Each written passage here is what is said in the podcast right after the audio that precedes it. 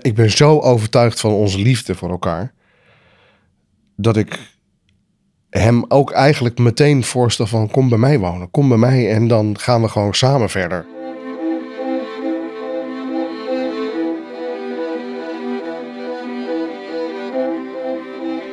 Twistappels. Een podcast van Kansi door Babylon Audio Collective.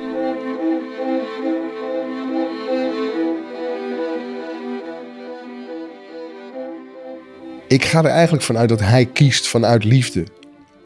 En niet vanuit het feit dat hij geen andere kant op kan. En dat ik de enige uitvlucht ben die er nog maar is.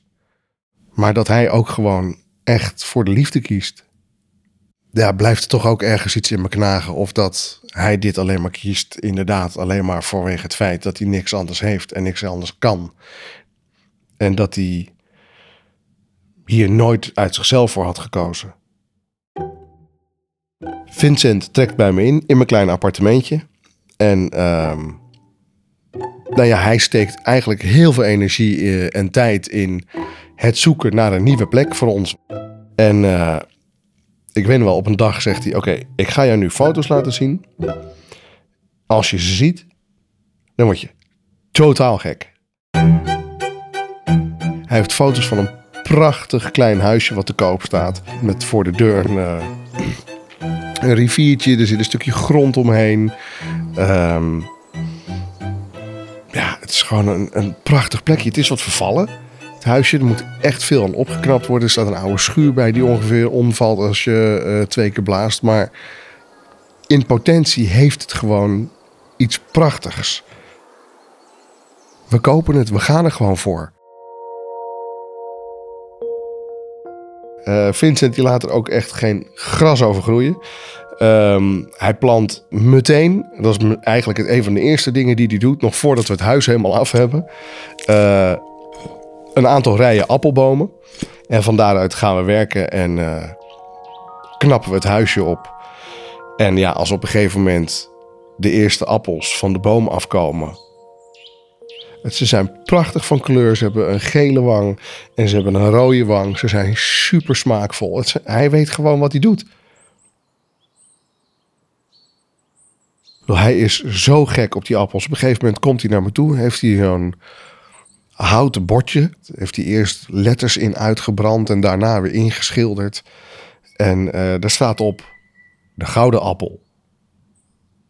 De namen voor het huis. Gouden appel, dat slaat terug op een, uh, uh, een Griekse mythe over de godin van de ruzie, uh, Erzi. Dat gaat over dat zij is op een feestje en laat ergens een gouden appel achter en zegt dan tegen de mensen daar: Deze is voor de mooiste. En dan krijgen dan drie vrouwen echt ongelooflijke ruzie over, omdat ze zichzelf allemaal, alle drie, de mooiste vinden. Ik, ik hou van Vincent en die appelboom gaat prima. Maar ik heb er niet zoveel mee als hij. En zeker niet ook zoveel als dat zij dat had.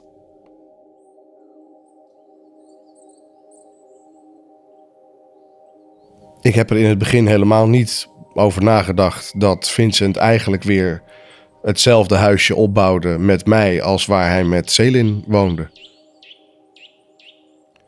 Tot het moment dat ik op een gegeven moment de telefoon opneem en. Uh, hallo, met Selin. Ik uh, wilde eigenlijk even met uh, Vincent praten.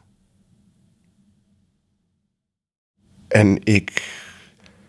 Ik had er natuurlijk maar één keer face-to-face -face gesproken en gezien. En dat was naakt achter op de bank, achterbank van een auto. En. Um, ik heb toen gewoon meteen gezegd: sorry, hij is er niet. En heb opgehangen. De volgende dag belt ze weer. En ik zeg weer, hij is er niet. En de dag daarna belt ze weer. En ik zeg weer, nee, hij is er niet. En ze blijft maar bellen en blijft maar bellen. En ik heb op een gegeven moment heb ik haar nummer opgeslagen en in de telefoon als zijnde telemarketeer. En ik heb niks tegen Vincent gezegd. Ik heb alleen maar gezegd dat we steeds worden gebeld door telemarketeers. En dat ik dat nummer zo heb opgeslagen. Dus als hij dat ziet, dat we het moeten negeren. En de volgende dag belden ze weer en weer en weer en weer. Op een gegeven moment uh, waren we allebei weg geweest en ik kom thuis.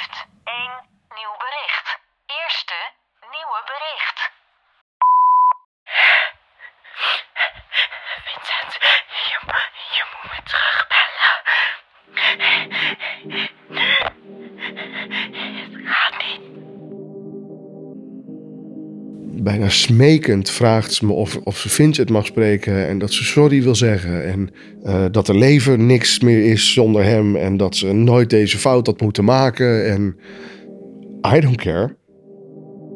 En op een gegeven moment eh, krijgt Vincent een telefoontje van zijn ex-zwager. Broer van Selin belt en vraagt of dat Vincent meteen naar de boerderij van Selin wil komen.